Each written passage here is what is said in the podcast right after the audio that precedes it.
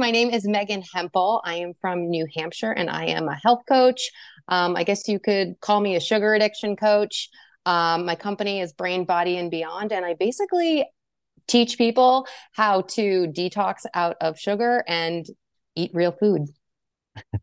All right, I like it because I feel like we are all addicted to sugar. At least everyone in America is, right? Yeah, pretty much. Yeah. So coming from my perspective, um, like in the endurance community, so I do a lot of trail running and cycling and stuff, obviously, but everyone's always talking about sugar and carbs, glucose, how it's like so important for performance and stuff. But before we jump too much into that, like I wanted to touch on um, fuel sources. So we have like people always talk about like fat metabolism and like using carbs as fuel versus fat as fuel and stuff. So can we kind of do a general overview on um, how the body ut- utilizes different fuel sources? Yeah, so I think uh, most of America runs off of carbohydrates for fuel. And as an athlete myself and you, I know in the beginning, uh, before I went more, you know, down the low carb route, I thought people who um, were uh, not eating carbohydrates were absolutely insane. I thought they were absolutely crazy. Um, and I got to a place with my own health where I wanted to go the other route to experiment. And I think you, um, there's a transition period, right? So I'm, I'm going a little off track, my bad. But so you can run off of carbs for fuel or you can run off of fat for fuel. Um, but in order to become fat adapted, you have got to cut your carbs. And I think that's really scary for a lot of people, especially if you're in the endurance world, right? Because you're like, oh my God, like that's that's how I perform. Um, and there's I don't know if it was that way for you, but there was a, a quite a transition period for me. Was there for you? Yeah. Um, where so- you're like, my performance sucked for a while. I'm going to be straight up about it.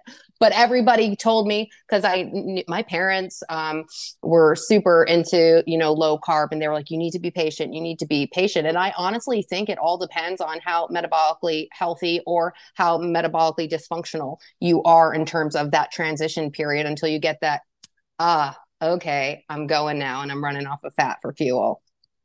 Yeah, totally. Because I remember like I've always had like a very high sugar diet, like high carb. Like just where I grew up was just normal. Like there was high carb, high sugar all the time. And like I'm like embarrassed to say it, but like I used to have two rock stars or monsters a day type thing and just candy. I'm like, I'm gonna go for a run, so I'm gonna bring candy with me or like have gels or whatever. And so they're just straight sugar. This is how it worked. But then I always had stomach issues when I was out running or riding or something. I was like, this kind of blows. Like it just it was just kind of frustrating. So it's like, okay, I'll go out and do a workout and I just feel like crap after, or even during the workout, you just feel terrible. But then I was like, okay, I got people doing like I have friends doing keto or just lower carb or whatever. And I was like, okay, maybe I'll try that.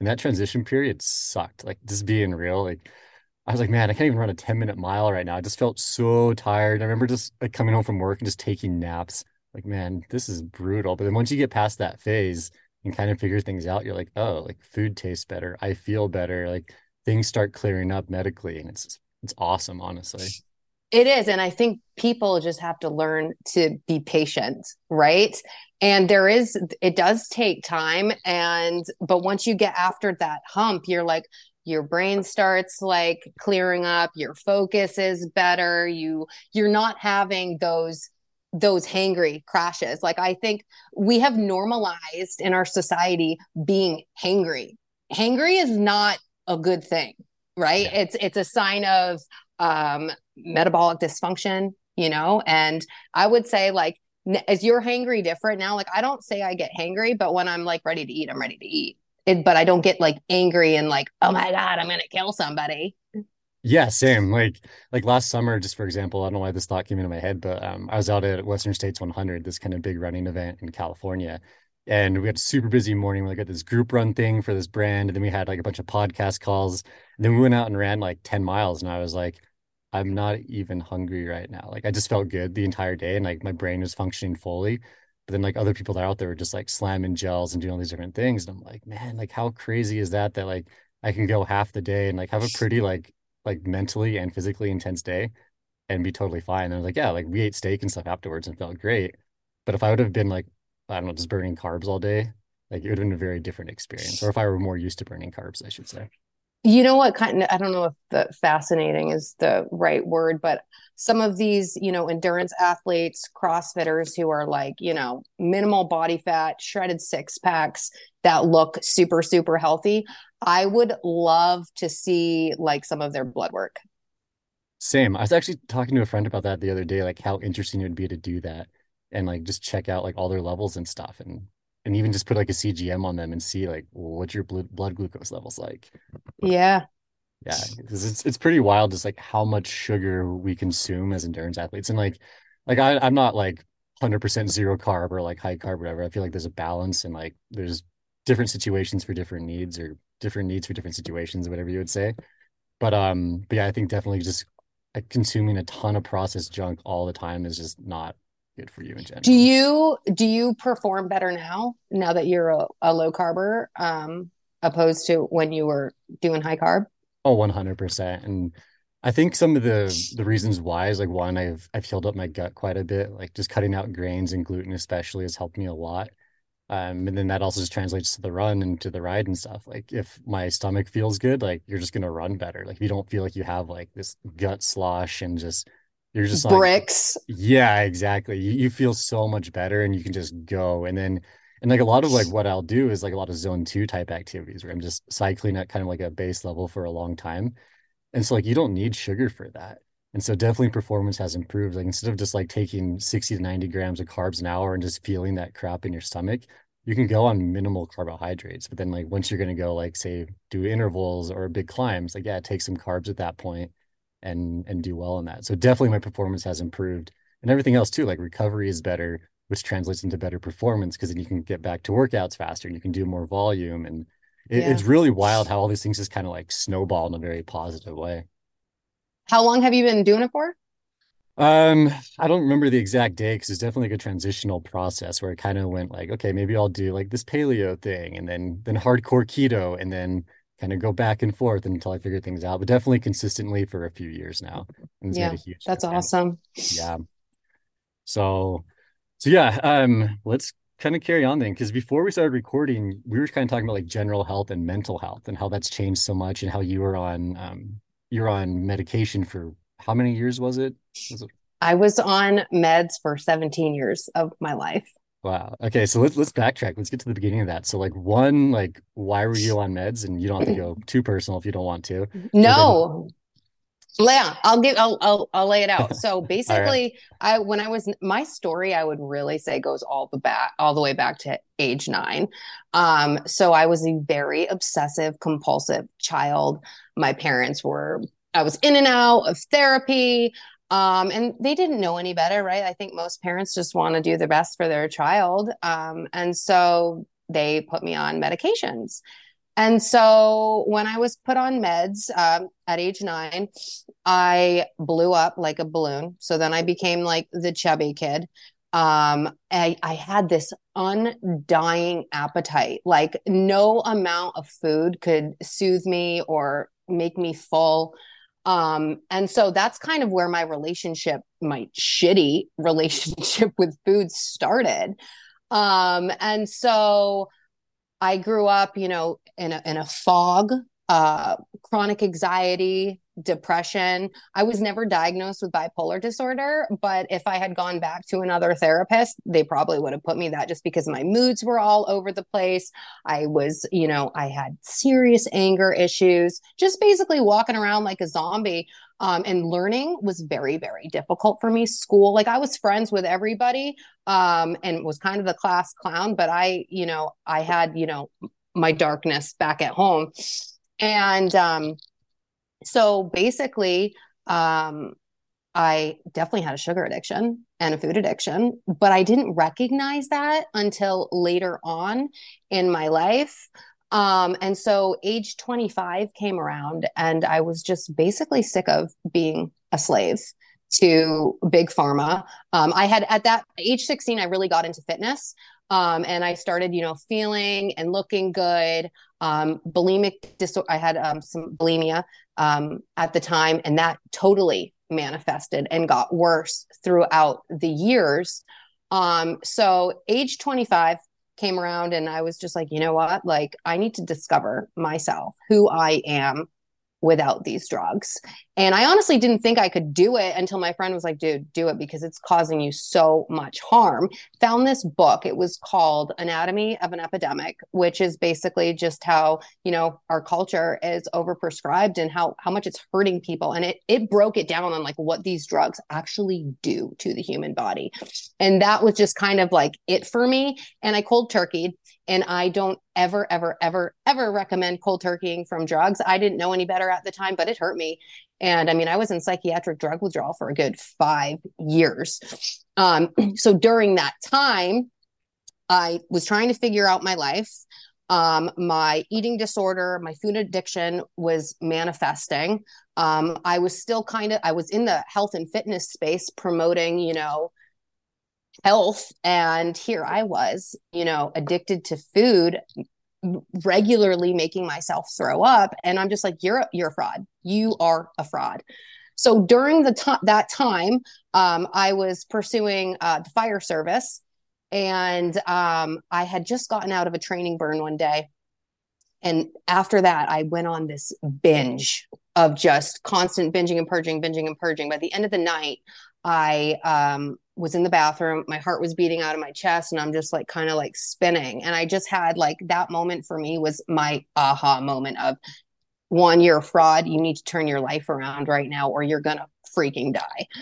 Um so my parents at the time had been living low carb. My dad had reversed his type 2 diabetes um, lost 100 pounds. My mother was eating this way for mental health purposes. She had really, you know, seen significant changes.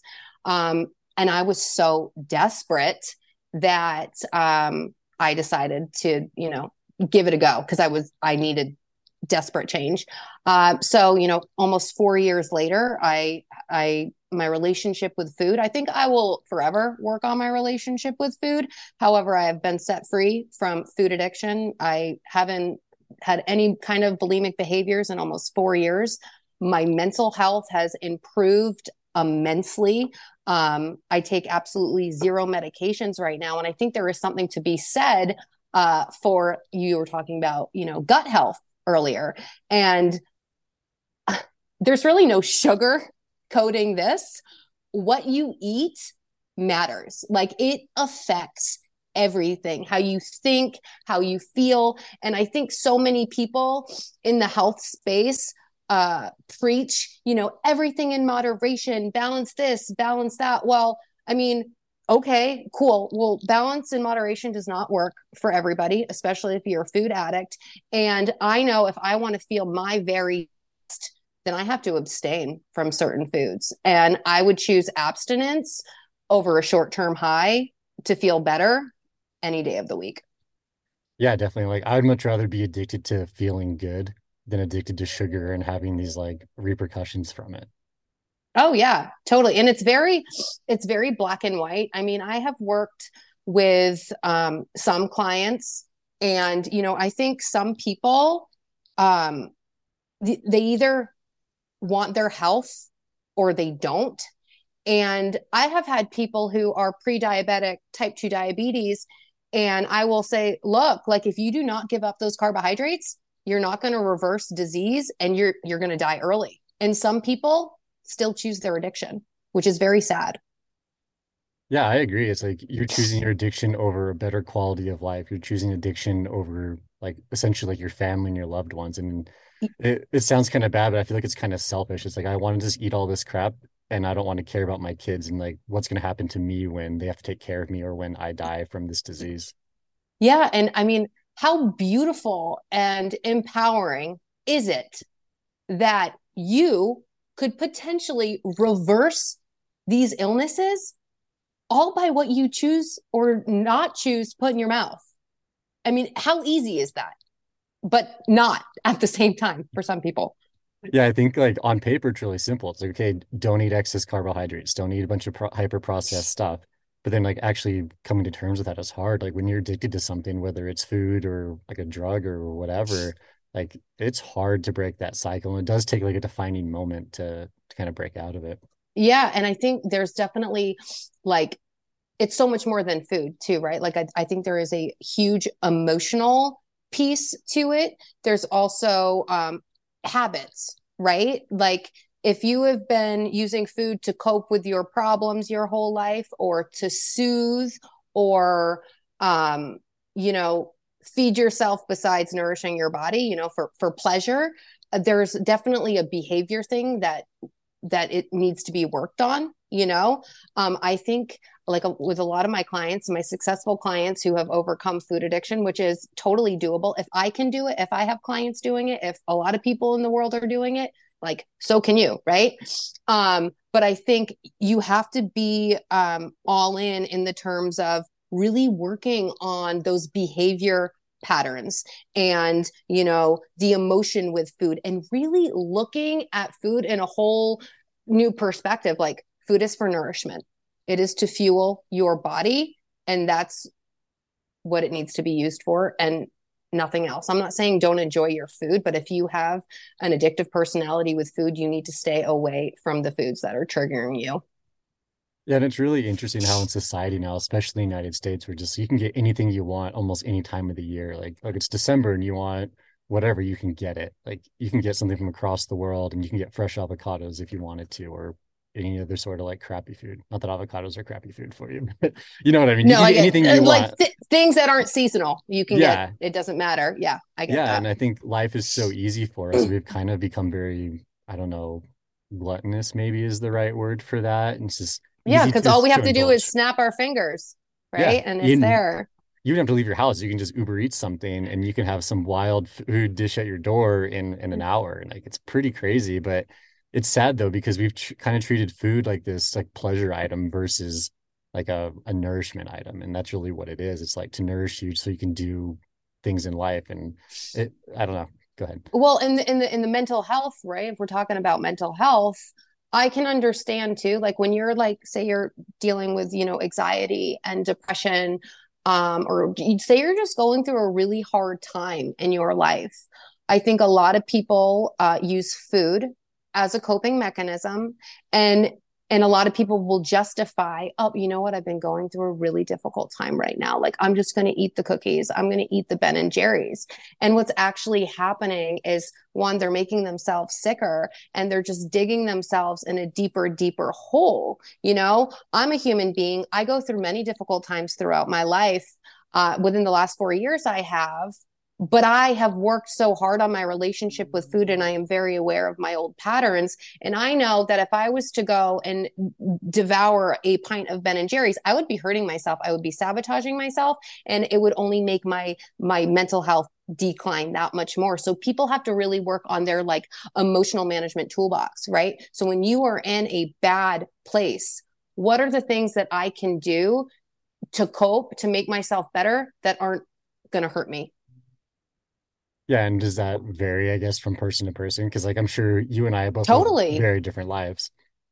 Yeah. Yes. Yeah. And and and that's actually what I, I coach my clients is okay, I want you to work on your emotional management toolbox. And that can look different for everybody, right? But it needs to be helping you and healing you and not hurting you. So maybe that is I'm gonna go for a 30 minute walk, or I'm gonna call a friend, or I'm gonna journal, or anything that's you know that you want it to be that's good for you.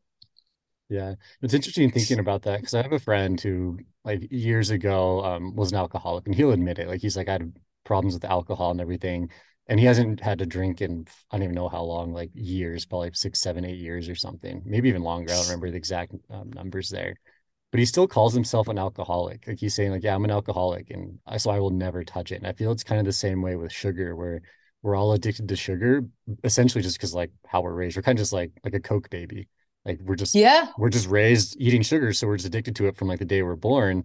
And even though we break we can break away from that like we still kind of have that like addiction in the back of our heads i feel like. At least i know personally. Maybe i'm just externalizing oh I no.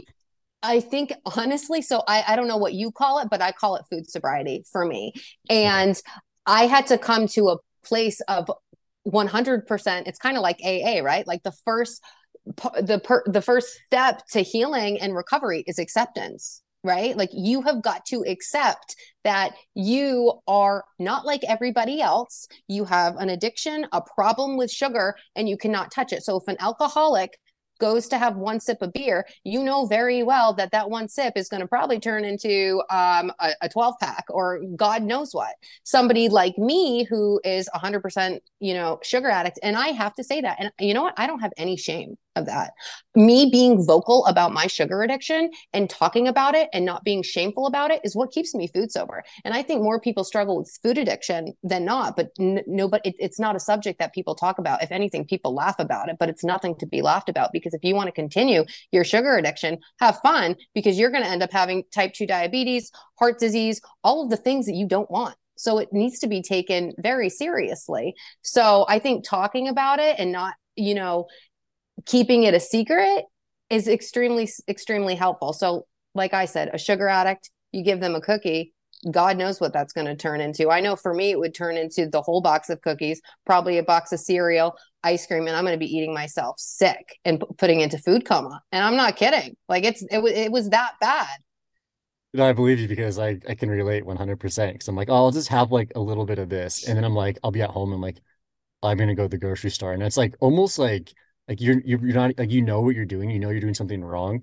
but your brain is just like you're just kind of going through the motions. Like I'll go buy a box of Captain Crunch and then I'll be like, oh, and then I want some candy to eat afterwards. It's like, why am I doing this? And I know I'm gonna feel like garbage after, but you just do it. Your body just like just does it. And it's really I don't know if it was like this for you, but for me, I literally would compare it to like a beast. Would literally, it was like a beast just like comes inside of Megan's body and she is just ready to freaking go to town. It's like, it's like, I mean, I've never shot up heroin before, but I, I, it's kind of like, oh, like it's like you get that hit, right? And you get that hit and you just want more and more and more and more. And, you know, I think food freedom, right? Everybody has, maybe not everybody, but you hear about food freedom in the space frequently. And like for me, food freedom is not eating foods that steal my peace, right? Like that's how I stay free. I don't ever want to be a slave to food ever again. I hated hyper focusing on, oh my gosh, like, when am I going to have this next? And just not touching certain things just keeps my life like, ah, so much more peaceful. Um, can I ask you a question? Yeah, go for it. Let's swip, let's swap the interview around here. where where do you where do you stand um with because you're you're you, are you a recovering sugar addict I would definitely say that, yeah. I, okay d- I definitely say I'm still a sugar addict because if I touch it, like I go right back into that cycle and I, I have to stay away from it. okay so when you have like um monk fruit stevia or like some of the keto treats how does that affect you do, does it kind of fire your brain the same way and like you want more of those or are those not triggering to you Um, yes, I know that doesn't answer your question. So definitely, yeah, because they do uh, give you that sweetness, even though they are like not sugar. Like, I say if I have like something with stevia in it, I'm like, oh, that was really good because it's kind of sweet. And then it's kind of like, okay, maybe I'll have a little bit of candy or something, and that just kind of starts that cycle. And I've done experiments where I've just okay, I'm gonna do zero like non-nutritive sweeteners or artificial sweeteners, and then like that kind of sugar like addiction like just really gets pushed to the back of my brain. But say I'm having like some sort of electrolyte drink with stevia in it, it's like okay, I'm like oh that was good, and I'm like I usually just want more of that, but then I will be like okay, I want like real sugar now, and so it's yep almost like it's a gateway. Sounds weird, like a gateway drug no it doesn't sound weird I'm I'm 100% with you. I am almost 4 years into this lifestyle and I've definitely healed my relationship with food. Like I said, I mean, I think I'll it's something that I will never be able to get complacent with. Like I will always have to be, you know, working on the relationship piece. However, I have tried experimenting with, you know, you know, like Rebel ice cream or some of like the low carb ketogenic treats. And I know for me personally, those are things like I will still have them, but I don't like to have them very often, and I do have to be very, very careful with them. I can say, like, I will never touch sugar or, you know, cookies, cakes, any of that stuff ever again because I'm genuinely like, I, I'm I'm so terrified of going back to the place that I was, so I will never touch that. However, when it comes to ketogenic treats, I definitely have to be careful. It is a slippery slope, slippery slope in the sense of um, I don't want to binge on those things because a food addict can binge on anything. Mm-hmm. You know, and it definitely any kind of sweetness, whether it's sugar or stevia or monk fruit. Okay, yeah, maybe stevia and monk fruit doesn't uh, spike your blood sugar the same way that you know sugar does, but it definitely lights up a same place in the brain that makes you want to eat more than you need to. Yeah, I 100% agree with that, and I think a lot of these keto treats and stuff too. Like obviously, just because it's keto doesn't mean it's healthy. Number one, and I think a lot of people confuse. It's like, oh, it's keto, so it must be good for me. It's like, no. Like you look at a Quest bar, for example. Like, oh my I gosh, I don't even know what's in those. And like when I was like when I initially did a keto thing, I was like, oh, I'm gonna eat these because like they're healthy because they're keto. And then after a while, I'm like, wait a second. One, these taste like plastic, like they're disgusting. But like you, you don't even recognize the ingredients in them. It's not yeah. food. Like it's so much and, better to eat real food.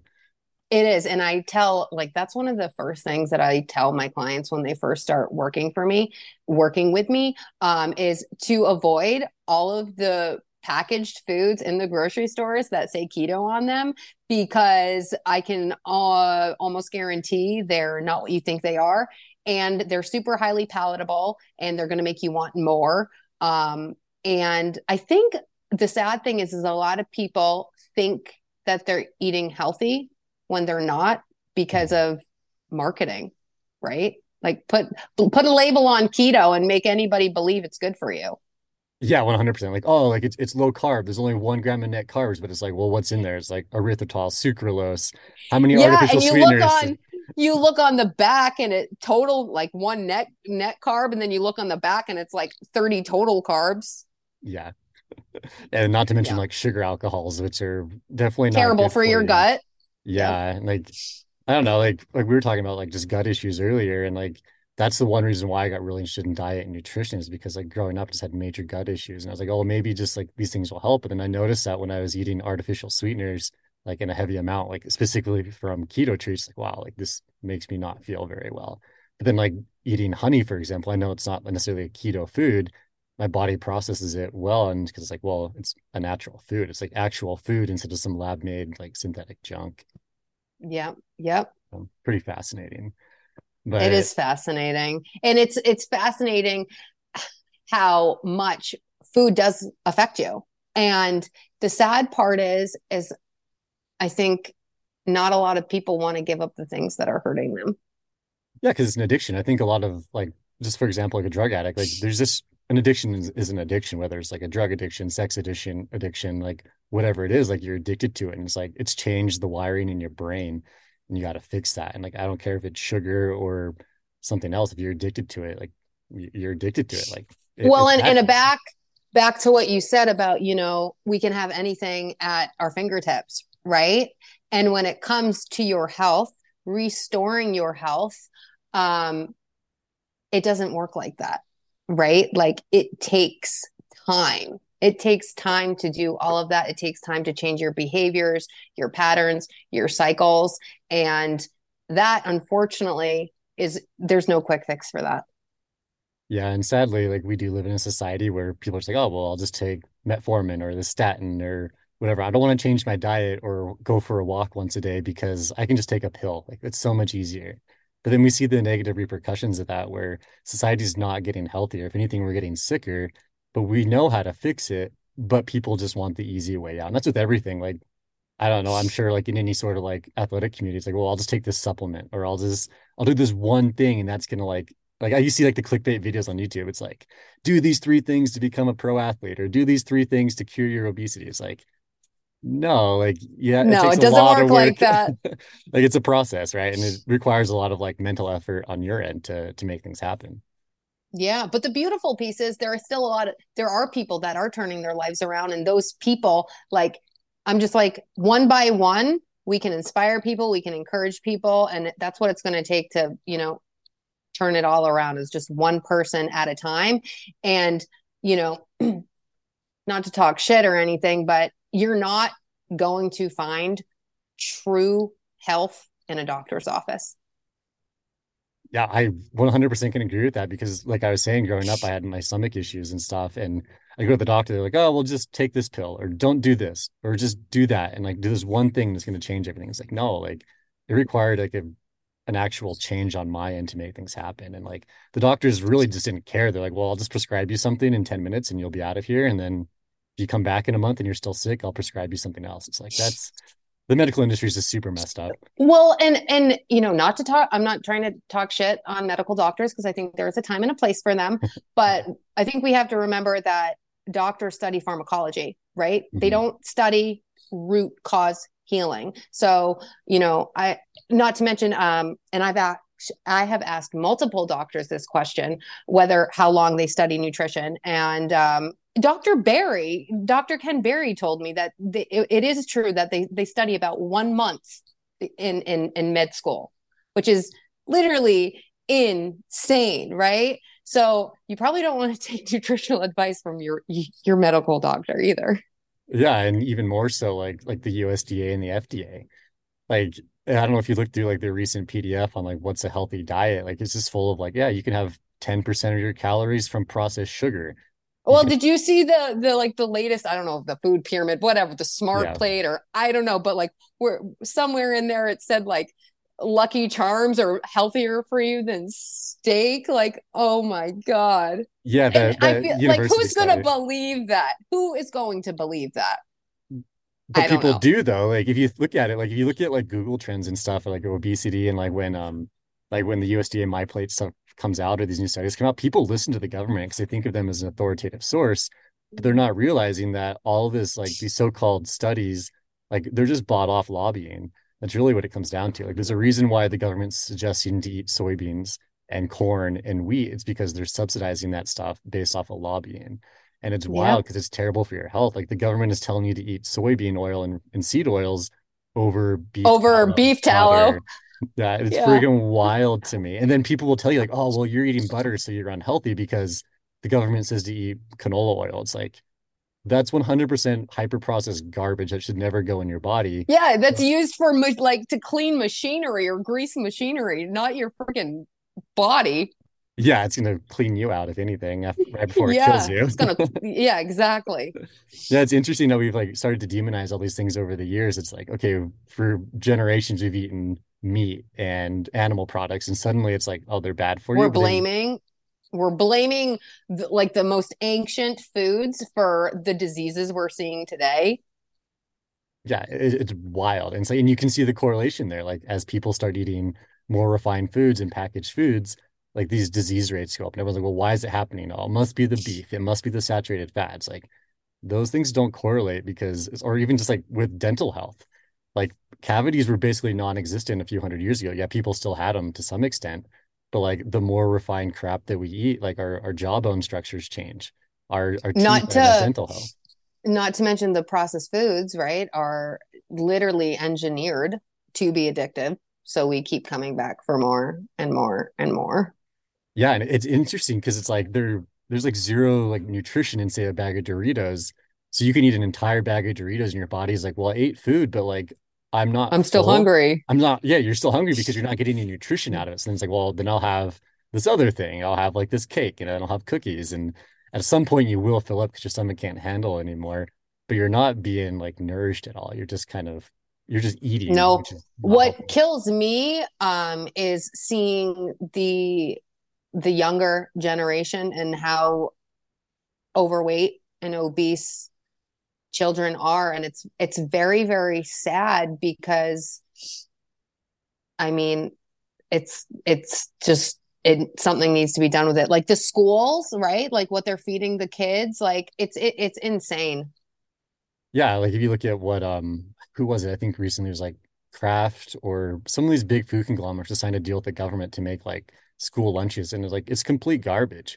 Like none of it is real food but it's all things that they're subsidized with so it's cheap and they can sell it back yep. essentially to the well same with our hosp same with our hospitals too. Yeah. Like so bad so bad. Yeah like you see like what people eat at the hospital it's like oh well you just had heart like whatever heart surgery and now we're gonna give you orange juice and sugar and crackers and some muffins. I'm like oh my god. Yeah and i guarantee you it's like if you ever looked at the ingredients of like you ever go to costco and they have those muffins there that like I don't we eat those a ton Corn up. syrup. The first ingredient, sugar. It's like that's not even a muffin. It's literally just like it's like a, a vehicle of sugar with some like other random ingredients in it. Like it's it's disgusting, but we were taught that that's healthy. Like have a donut Yeah. and orange juice for breakfast because that's what you should eat. And it's like, oh my gosh, it's terrible. Yeah, it is. And all we can do is educate, right? Educate people and hopefully spread the good word, word so things can turn around because we are in an epidemic right now. It's bad. 100%. I think like it, it kind of goes back to the old saying of like lead a horse to water, but you can't make him drink. I know it's super cliche to say, but it's like if you're just a good example, it's true. like, okay, I'm health I'm healthy and I'm happy and my life has changed. Like if you are that example, people will see that and be like, oh, what did you do to to cure this or to just be happy? Or you look so much better. Like, what are you doing? And you're like, well, I'm eating real food and I'm not eating a bunch of processed crap every day. It's like you just you look ha happier and healthier when you do that, and people will notice that difference. Yep, it's true. Your skin glows differently too when you take all of that shit out of your body. Yeah, that's like the crazy thing too. It's like it's like I don't know. I feel like all these younger kids, especially like, oh, I have acne or I have whatever. It's like, well, if you stop eating McDonald's and drinking Monsters every day, maybe your skin Yeah. clear up because it probably would, honestly. Well, oh, uh, totally. I mean, your skin, if you've got bad skin issues, I mean, that's the insides of your body screaming for help. It really is. Yeah, because your skin is just a giant organ, right? Mm-hmm. Yep. Yeah, And if you want to, I will say, if you want to stay young and look good for as long as you can, stop eating processed foods. yeah, but I think people are just like, no, like I want to have my my cake and my beer at night or whatever. It's like, oh, geez. You know what? I I want to get to 80 and still be kicking it, you know, and I want to try and avoid all of these modern day diseases. And to do that, stay away from the the shitty food, right? Yeah, no, like 100%. And like it's interesting. You see these people that are older and that are just like still doing things and they're active. And it's like, yeah, there are anomalies where some people still eat junk and they smoke every day and whatever. But like for the most part, like if you're eating properly, you can still be very active. Like you're not going to go win a, like, I don't know, like a 100 meter dash or a mile sprint or whatever. But like you can still have a very happy life and healthy life and you're going to feel good. You don't need to be taking 10 medications every day just to survive Or be in a or be in a nursing home. Yeah. And it, what's sad, Yeah. like it's it's just sad because so many things are preventable and you, you know that they're preventable, but then it's also like, well, it's their life. They can choose to do what they want, but it's also really sad to see that happen, to see somebody fall apart simply because of their diet. Yep. I mean, I was in the fire service for a very short period. I actually had a br traumatic brain injury that took my career. But the short time that I was in the the fire service, I would say that uh, all of the patients I would see on the ambulance, most of these, you know, sicknesses, ailments were all self-induced from hmm poor lifestyle. And it doesn't have to be like that. Yeah, really. It really doesn't. Like, but it's like we all make that choice to like, do we want to go for even just like a walk today? Like sometimes it's a struggle to get people to go for a walk. And it's like doing something simple as that, not even like going for a run, but like just go for a 20 minute walk, like after you eat a meal or something. Or Yep. Start small, right? Like it's this is a lifelong journey. And I think that if somebody is, you know, so sick and, and can't get out of bed, start with a 10 minute walk a day, right? Start super small, then slowly start incorporating other things or taking certain things out of your diet and just start there. And little by little, you're going to make huge strides. yeah, and then you kind of change one addiction with like instead of like I'm addicted to sugar, I'm addicted to feeling better because like, wow, I have more energy. Or like my skin Yeah. looks better, so how can I keep making it look better? Or I just feel better in general. Like, how can I feel even better? So it's like it sounds weird to say, but it's like a positive addiction cycle versus a negative addiction cycle. Yep. And it's honestly, it's it's so simple. It really is simple. And it it's also pretty b- black and white. And I think you either I'm not trying to sound like a bitch, but you either want it or you don't, you know, like there's no in between. Yeah, I would 100% agree with you. And I think there's just different types of people in society. Like some people are just fine, like I'm just gonna be comfortable and do nothing with my life, and others want to be a high performer or a high achiever, and like they're motivated and they're willing to make sacrifices because it is kind of a sacrifice. It's like, am I going to go out and drink with my friends on Friday, or am I going to eat real food and go to bed at a decent time so I can have a good workout the next day? Yeah, it's a definitely a sacrifice, but it's a sacrifice for something way greater than a short-term high. That's how I look at it. Yeah, 100%. You got to like look long term versus short term. And when you start feeling good, right? Like you you really don't even want those things anymore. Like I can genuinely say that. Like I've had people ask me, "Do you do you miss, you know, cookies and cake and ice cream?" And I really don't because I know how terrible it made me feel and I don't ever want to go back there. Yeah, no, I I feel the same way. There are definitely times where I eat that stuff and I'm just like, why did I eat this? Not because I'm like like not like I feel bad about like eating this, I just feel like garbage. I'm like, and then I know Yeah.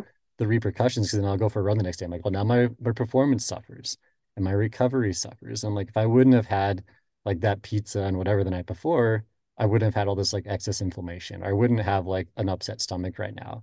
And I wouldn't have had to go to the bathroom five times on my run. I know that's TMI, Yeah, you can tell the di- no, you can tell the difference. A hundred percent. Yeah, and I guess we become more in tune with our bodies, you realize that like, okay, maybe a little bit of sugar actually hurts me more than people say. And people that aren't used to that don't realize that. Or even artificial sweeteners for me. Like if I have a Rebel ice cream or a Lily's sugar-free chocolate, um, let me tell you, because I don't do it that often, I I'm in pain. Like it hurts my stomach and it is not fun. And every time that I do it, I'm like, oh my God, why did I do that? And Yeah. that's like I, I feel like that's a like a, a sign from the body saying like you're you've been so good to me and you just did something and I hate you right now. Please don't do it again. Yeah, for real, your body's like, why would you ingest this junk that's not good for you? Maybe it tasted good, but it's Yeah. Was good. it worth it? Yeah. So kind of, I don't know. I was just thinking about this. Um, there's like the quote. I don't remember the exact quote. I'm gonna massacre it. I always do this. I always just like butcher quotes and like kind of just like get the gist of it. But it says something about Yeah, how yeah. like like you become like the sum of the 10 people you spend the most time with. Something about that. And so like I've noticed that in my life that like when I spend time with people like my my buddy Mike and my buddy Jeff and just other friends that just eat properly and like we talk about diet because we find it fascinating and, and running and stuff feel like it's way easier to eat a proper diet because you're with people doing the same thing versus when I spend time, like say I'm on a film shoot or a photo shoot, and it's just like, well, now we're gonna eat whatever crap that they brought on set to eat. And it's just like junk food essentially. It's so much harder to eat properly. So like what are your thoughts then about like spending your or maximizing your time with people that have the same values as you? Oh, a hundred percent. That's probably why my circle is so, so small. Um, it, I I think the people who you hang out with are the people you become. I mean, have you ever looked at groups of people, right? Like you've got, you know, the people who may be going out to dinner all of the time and food is like their their number one hobby and then you have people who are, you know, super fit and, you know, eat nutritiously. Like you can you definitely you can see the difference of who hangs out with who, basically. Um, am I right? No, you're 100% right. Like I think like birds of a feather flock together, right? It's like you you're gonna hang out with who you feel comfortable with, but also like I think if you want to have like high goals, like or big goals, like hanging out with people with those same goals or people that are just motivated, even with different goals, is very motivating. Oh, totally. And I think um, when you're not hanging out, uh, this is what I see like with like people that I, I work with. There is um, not so much myself, but there is still a lot of um, what is the word? uh, peer pressure as adults. Um, you know, with people, you know, trying to live a healthy life and then they're going out to a function and these adults are peer friends are peer pressuring them because they're not, you know, drinking alcohol or, you know, eating the things, you know. Um, so it definitely like it makes life so much easier when you're spending time with people who are encouraging you, inspiring you, motivating you, respecting you for your choices I don't think there is anything wrong with wanting to feel good and look good. You know, like and and, and you want to be your best self. Like that's what I want, and I, I would want the same for my friend. Yeah, exactly. That's 100% how I feel about it too. And it's it's interesting that like you mentioned like alcohol and stuff because like I I stopped drinking a couple of years ago and when I first started doing that, all these people like especially in like the running community, it's like really common to like go for a group run, then go to a brewery after Get a beer, yeah. Yeah, let's go run and get a beer. It's like okay, whatever. And like as I've cut that out, like I've actually I guess I wouldn't even call them friends anymore. Like these acquaintances that I've had, like don't even want to hang out anymore because I've made this choice in my life. So it's like I've whittled down friendships to like a smaller group of people, but they're way more quality. And I think as as I've gotten older, I've realized that that quality is way more important than the quantity of friends that you Yep. have. A hundred percent. And I also like there'll be an occasional times where I'll go out to dinner with friends, and I'm definitely that girl who is probably your worst nightmare when you order when I order my food because I am super psycho about it because I um I like to feel good and I know like I actually prefer cooking at home ho-. Honestly just because I know everything that's going into my body because as you know going to a restaurant it's very hard without I mean you're probably going to catch some seed oils you know? Um but I have no problem with being that person and you know making sure that I order my food the way that you know I want it. But I think a lot of people it, it's hard for some people because they don't want to be that person like oh well can you put this on the side? Make sure this doesn't come on the plate. Yeah, and honestly, like I, I this is like a weird thing about me. Like I when I order, I get really stressed out. Like it really makes me Me nervous. too. Like Oh my yeah, God, me too. that's so funny that you feel that way because I hate being like that person. And so like I'll have like an idea in my mind. I repeat the order like 10 times, like I want this, this, this, and this, and like whatever. So I hate being that person of like, oh, are there seed oils or whatever? But it is this necessary though for your health. And it's really important to know. And so I've kind of made it a habit, even though it makes you feel uncomfortable. And I don't even know why this makes me uncomfortable. I can talk about anything else, but then like t- asking about a menu for some reason stresses me out. And but I was on this bike packing trip the other day. It was just a couple days, and um, I went through this little town called Patagonia, and there's a really good coffee shop there. It's like, oh, I want to get a coffee because like whatever. So I go in, and the woman, um, she was super nice. She's like, well, do you want breakfast menu? I'm like, oh heck yeah, you guys have bacon and eggs here, and I know that. And then I was thinking, I was like, well, I'll bet they cook in seed oils. And I could, I look back and I could see the grill, and there's this massive thing of canola oil just sitting there. And so I asked her, I'm like, what kind of oil do you guys use? And could you use butter to cook instead? And she asked the guy that's cooking back there, and he was all pissy about it. And he's just like, no, we use vegetable oil, so no. And the woman was just like, yeah, sorry, we use vegetable oil. And I felt kind of bad because it, it kind of seemed like they weren't on the best of terms, like this woman and this guy in the back. But at the same time, I was like, well, I don't want to eat that because one, I'm riding my bike for multiple days. I don't want to feel like garbage. I know the repercussions of that. So I just got a coffee and it was fine instead. But I was like, man, I really wish That's bad. That's bad customer service right there. I don't like that. Well, she was great. In her defense, she was awesome. She was very nice about it. She's like, "Yeah, sorry, we do this," but the guy in the back was just kind of like, "Yeah, screw you." Well, that reminds me. So I went out to um I went out to a lunch a, a couple weeks ago and this restaurant in particular is uh she claims it to be a farm to table restaurant but cooks all of her seed cooks all of her food in seed oils. So that's one of the reasons why I didn't really want to go there, but they have like this really cool outdoor seating area. So I was like, yeah, you know, I'll go with my friend. So basically, I got really nervous ordering my food because there wasn't that many things on there. Basically, anytime I go out to dinner, I'm I'm probably gonna they're gonna be customizing it a little bit for me. Mhm. And so I was kind of getting like choked up on my words a little bit because I was I was stressed out about it. Yeah. And she literally, the owner, she was the owner, she says to me, Why don't you look at the menu and read to me what you want? And I tip me, I am very outspoken and I don't let anyone ever disrespect me. But I was literally, I don't know, I was so thrown off and blown away. I didn't even say anything.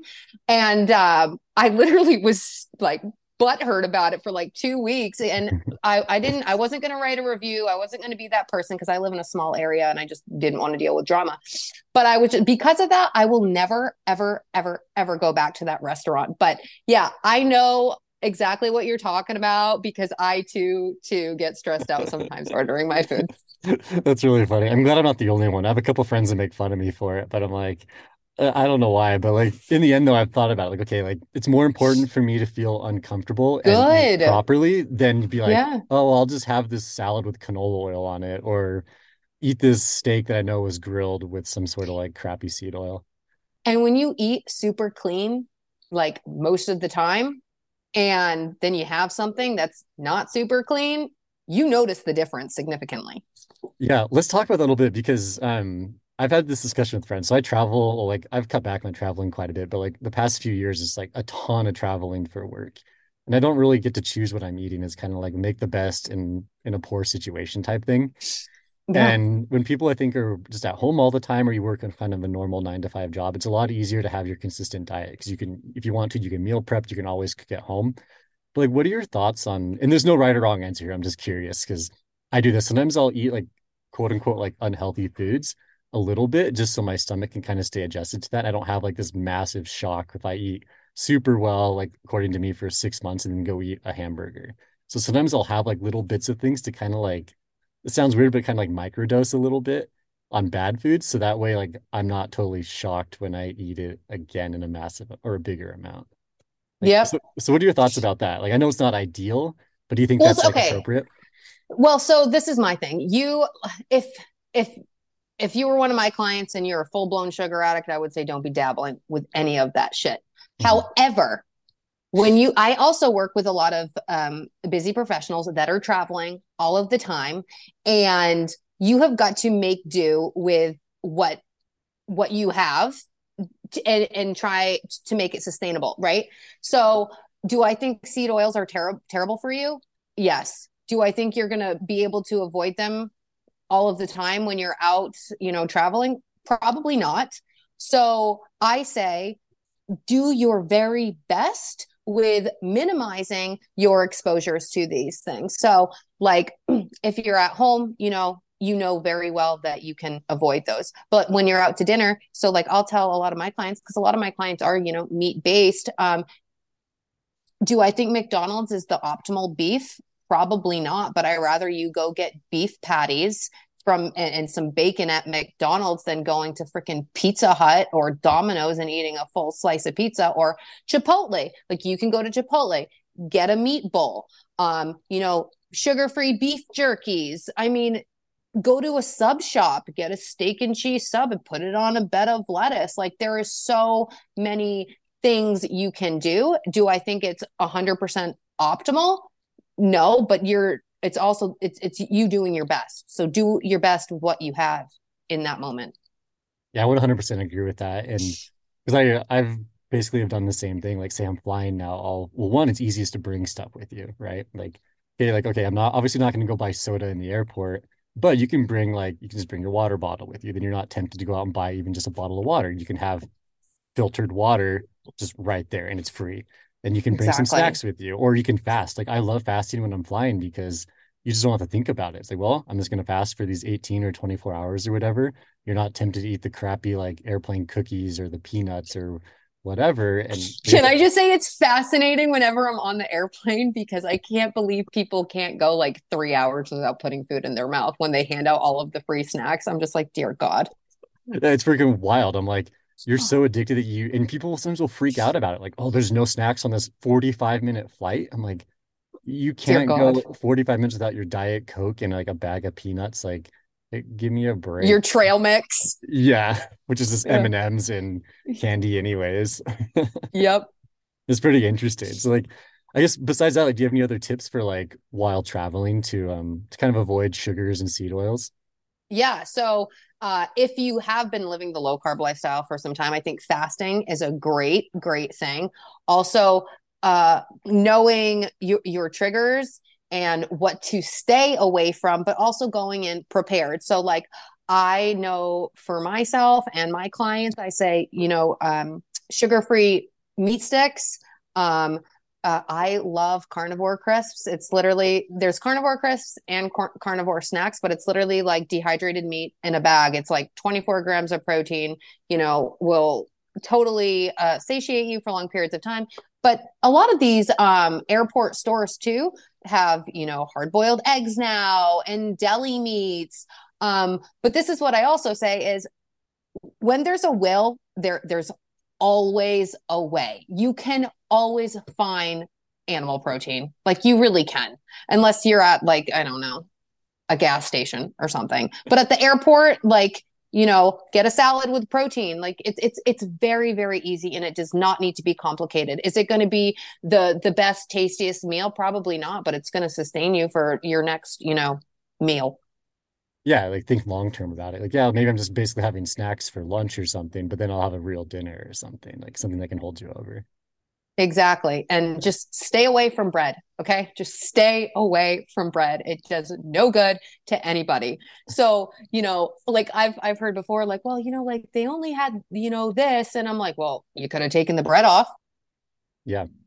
Like That easy. for real though, yeah, and it's like totally what you're saying. And I think even financially too, like just you know, obviously airports are like stupid expensive. Like everything's overpriced for no reason. Like it doesn't make any sense. A sense, I guess, because you're just trapped in there. Can charge whatever Yeah, exactly. You're stuck there and have no other choice.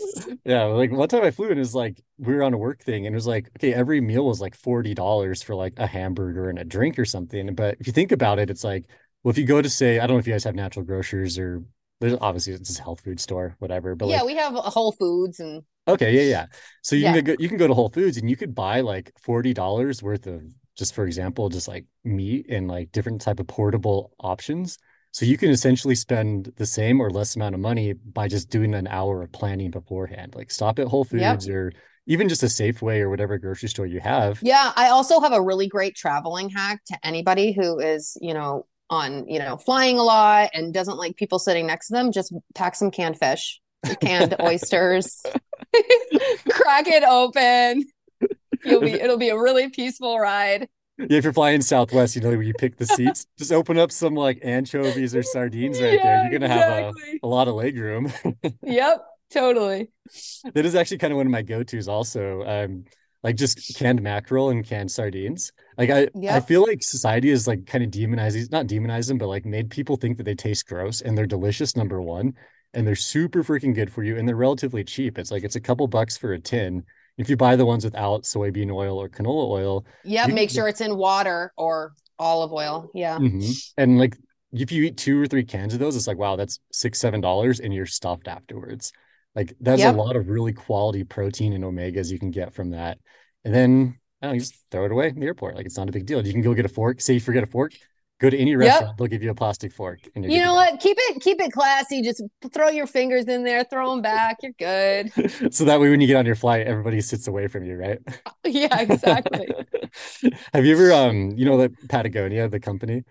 Yeah. Yeah, so they do some food things as well, and they they do like mussels, and they're like, um, I don't remember, like lemon herb or garlic herb. Like they're Yes, I've seen them in the outdoor. I've seen them at the out in the outdoor stores. Yeah, they're kind of pricey, but they're also really good, and they sit really well with me. So like I've brought Good. those before too. Like if you have a layover, it's like yeah, well instead of going to a restaurant and buying crappy food and sitting there for an hour and a half, just Well, you know, t talking about, you know, pricier foods, I honestly think when you, it's all kind of relative. Like when you eat like nutrient dense foods and you're not eating every three hours, you're really only eating like two, maybe three meals a day. And I feel like you almost are, you sometimes are spending less money because you're just, I mean, people who are eating every two or three, three times a day, they're buying all like probably that much more food. Yeah, totally. And he, from like a calorie perspective, it's like you're just you're eating all the time. So one, like time suck. Like you're just always thinking about food and you're always eating. But if you're only eating a couple meals a day, essentially, because they're so like protein and fat dense, like you will save money because you're not buying snacks, number one. You're not buying processed snacks that are not filling you up. And it's Right. interesting. And people are like, oh, well, going carnivore, for example, is so expensive. I'm like, like, what's the cost per pound of like a Snickers bar? Like, what is that? Like Yeah. $30 a pound for just junk?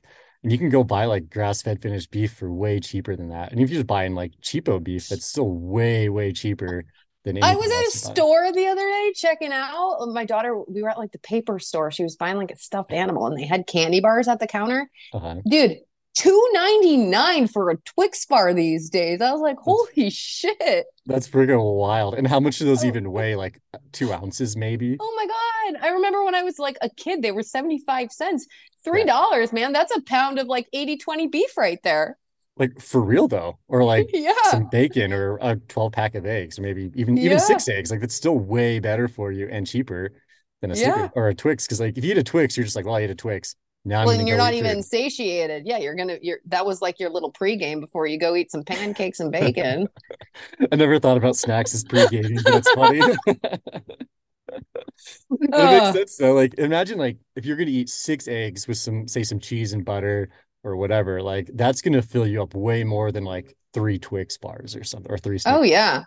Yeah, because like I could eat a bag of candy or like you was mentioning earlier, like cereal. like I used I remember eating like growing up like an entire box of like Captain Crunch and like, okay, cool. I want more.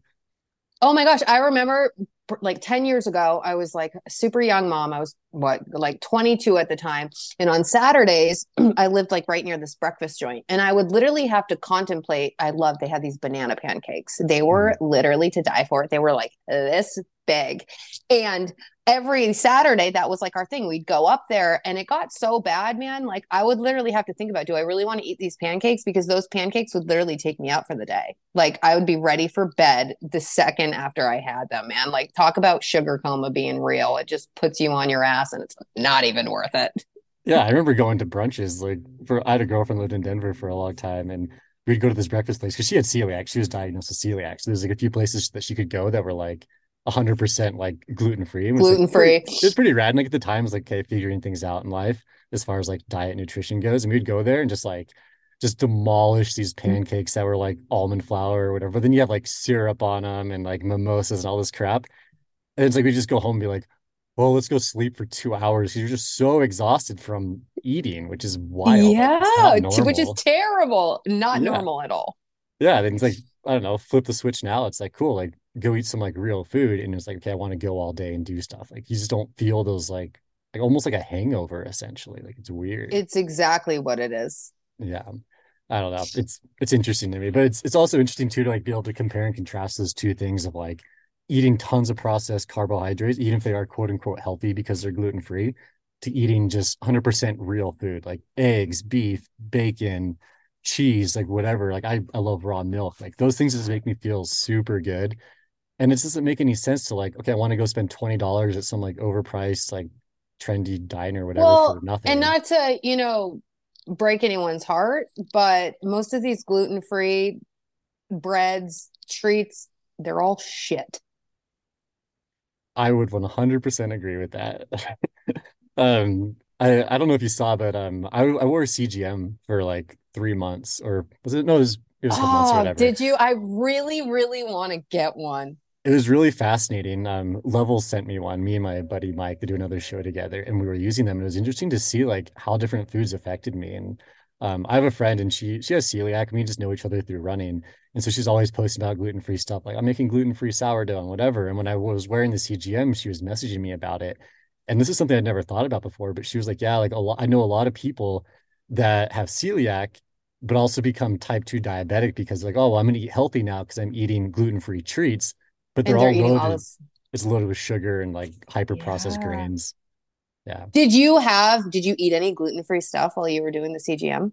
Yeah, it's fascinating. So I don't know if you'd heard of this really small town called Silverton, Colorado. There's like 200 people that live there full time, and it's because like in the winter, like it's 9,300 feet. It's up at elevation, so it's all snowed in. Like when I was there, the temps were just like single digits the entire time, negatives at night. But we are there on a film shoot, and like nothing's open because there's like only a few restaurants in town, but there's a, a, brewery called Golden Block Brewery, and like not to just like call them out, but like they make pizza and gluten free pizza and whatever. So I'm like, okay, we're going there for like a, a group group dinner. We got to get some shots. And I was like, I'll make the best in the bad situation. But I was wearing my CGM and I was really curious on how a gluten free pizza would affect my blood sugar.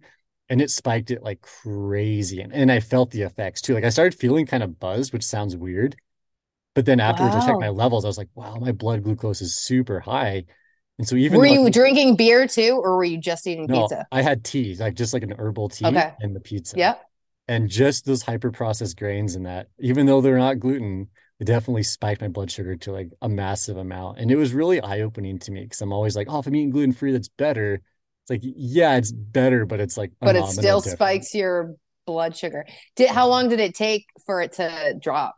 Um, it was pretty quick, but like I felt the crash too, because like we were like we are it's so close we could just like walk over there, and we were walking back to the house, and I was like, man, I feel super buzzed. And we got back to the house, and I'm like, oh, I'm so tired right now. Like I just felt that's awful. fascinating though. I really do want to get one because I feel like I'd I'd be geeking out with it, experimenting. I mean, I, I'll definitely not have any gluten free crusts because I just I couldn't do that mm-hmm. personally. Mm-hmm. But like just to like, I'd be interested in seeing just like certain vegetables, certain fruits. You know what it does. Yeah, it, it's wild. Like I, I experimented a ton. It's like, oh, cool. I'll have just like eggs and like bulletproof coffee for breakfast, and like no blood, like maybe one or two points, like very minimal, like nothing. And then like Yeah. even like while running, if I had like a gel or a sports drink, because I was in the act of running or cycling, nothing really changed. Like I even had times where it dropped quite a bit, which was really interesting to me. And I don't I don't know why. Um, but then like after running, if you have some carbs, like doesn't really affect your blood glucose. But then if I'm just like driving and had like even just like a, a ton of fruit, it went up, but it went down. Like it was pretty like I don't know. It was it was proper and appropriate. But then I experimented. I went to this grocery store, like a kind of like a like a healthy grocery store. They have a bunch of junk there too. They have normal stuff. But they had like a healthier kind of candy. And I ate that and it just like jacked my blood sugar super high. And I was like, wow, that's crazy. Cause even though it's like quote unquote healthy, it's still gonna raise your blood sugar. So it's just really cool to like just experiment with different things and find what fits your body like genetically. And it's it's fascinating. Yeah. What your body can handle and what you probably should not have. Yeah, and it's interesting because some people are like, "Oh, if I drink caffeine, it raises my blood glucose." So I tried that, like fasted. I'm like, I'm gonna have a bunch of caffeine. I think I Did like it? Did coffee jack it up? Jack it up not at all? not for me at all. Like it was nothing. And then there's um there's this company So called that tells me that you're yeah. metabolically healthy. I would hope so. I feel like I've had because my my fasting glucose is higher than I thought would be appropriate. So I've been trying to like do things, and that was like the benefit of wearing the CGM is I could I could make changes based off my life specifically. Like, okay, maybe I should change this and only consume like carbs around workouts versus just like having carbohydrates in the morning or the evening or something. So it's really fascinating Yeah. because everybody's like slightly different, right? Yeah. That's awesome. Yeah. So you should try one. I think you'd really enjoy it. Like it's super fun. I'm gonna, I'm gonna, I'm, it's on my to-do list for sure. do it. It, it kind of becomes like an addiction. Like I would eat something, then I'm like, I'd like pull out my phone. I'm like, okay, it's been five minutes. Like, what are my, what's my level? Yeah, that'll that'll be me too. That'll be me too. But it's cool, and you can track it all on your phone too, right? Like you can see everything. Yeah. Um. So the com like levels is the ones that we use. I think I said that, but like, um, they just have a couple Le- What is it You can called? I'm gonna write it down. levels is L E V E L S, Okay. L S, and they're a super Okay. cool company. And like, I I'll get the backstory wrong a little bit, but I think the woman that founded the company was in med school or something, and she just realized that like she wasn't going to be able to help people by being a doctor because it's like you were talking about earlier. It's like you're just prescribing, you're just fixing something that's broken versus just preventing the the broken, Right. preventing the break. I don't know how to say that. So it's really No, cool. I know what like, you're saying. yeah, and so she was like, "Man, like I just can't. I don't feel comfortable doing this because I'm not really like helping people." So she started the company. So it's really cool, like to hear her story about that. Heck yeah, So that's awesome. definitely give it a shot. But I um, will. we've been kind of going for a minute now. But like, what kind of what kind of tips would you give to people like in general that are looking to like, break out of their sugar addiction? Because I know you specialize in that and you're good at it. So like, let's talk about that. Yep. Um, really ask yourself first if, if you think you have a problem with it. Um, and the first step, honestly, to truly getting well is accepting your sugar addiction and accepting that you're going to have to say goodbye to the things that are hurting you if you want to get better. And it's very, very black and white. And there's really no in between with um, moving forward with, in, if you want to move forward and overcome sugar addiction. Um, and taking it one day at a time. Um, and and I'm not just saying get a coach because I'm a coach. You don't even have to work with me. Like go work with somebody else. But I truly encourage getting help. Um, I got help. I I tried doing it on my own for so many years, and if it wasn't for my coach, like I wouldn't be where I am today. I wouldn't be four years uh, food sober. Um, and and look at it as a lifestyle and i think that you know when you come to terms with being set free from sugar addiction you it, it it's sad at first because you're like oh my god like i can't eat these things for the rest of my life. And in the beginning that's like super super overwhelming. Like i remember thinking to myself oh my god like you're telling me i'm never going to have like cookies and cake ever again? Like are you serious? You know that's like like holy shit oh my god. But once you take it like one day at a time and once you really really start nourishing your body and and you stop abusing it and and and beating on it and giving it you know toxic crap you start feeling so much better. And little by little day by day you start transforming your life. Um so i encourage you to just just start. Yeah, I would 100% agree with that. And like, I think it's almost like a, um, it's probably a little humbling to like actually ask somebody for help, especially with something like food, because society doesn't really think of food as an, an addictive substance, even though it is. But like asking Yeah. for help and like having somebody there, like and surrounding yourself with people that want to see you succeed, those are just putting like things in, in place to like help you in the future and even short term as well. So like there's no shame in doing that. I would definitely I'd just say I, I agree 100% with you right there. and, and and don't feel ashamed like i i think for me why i have been able to stay so successful and on track is because i'm always talking about it.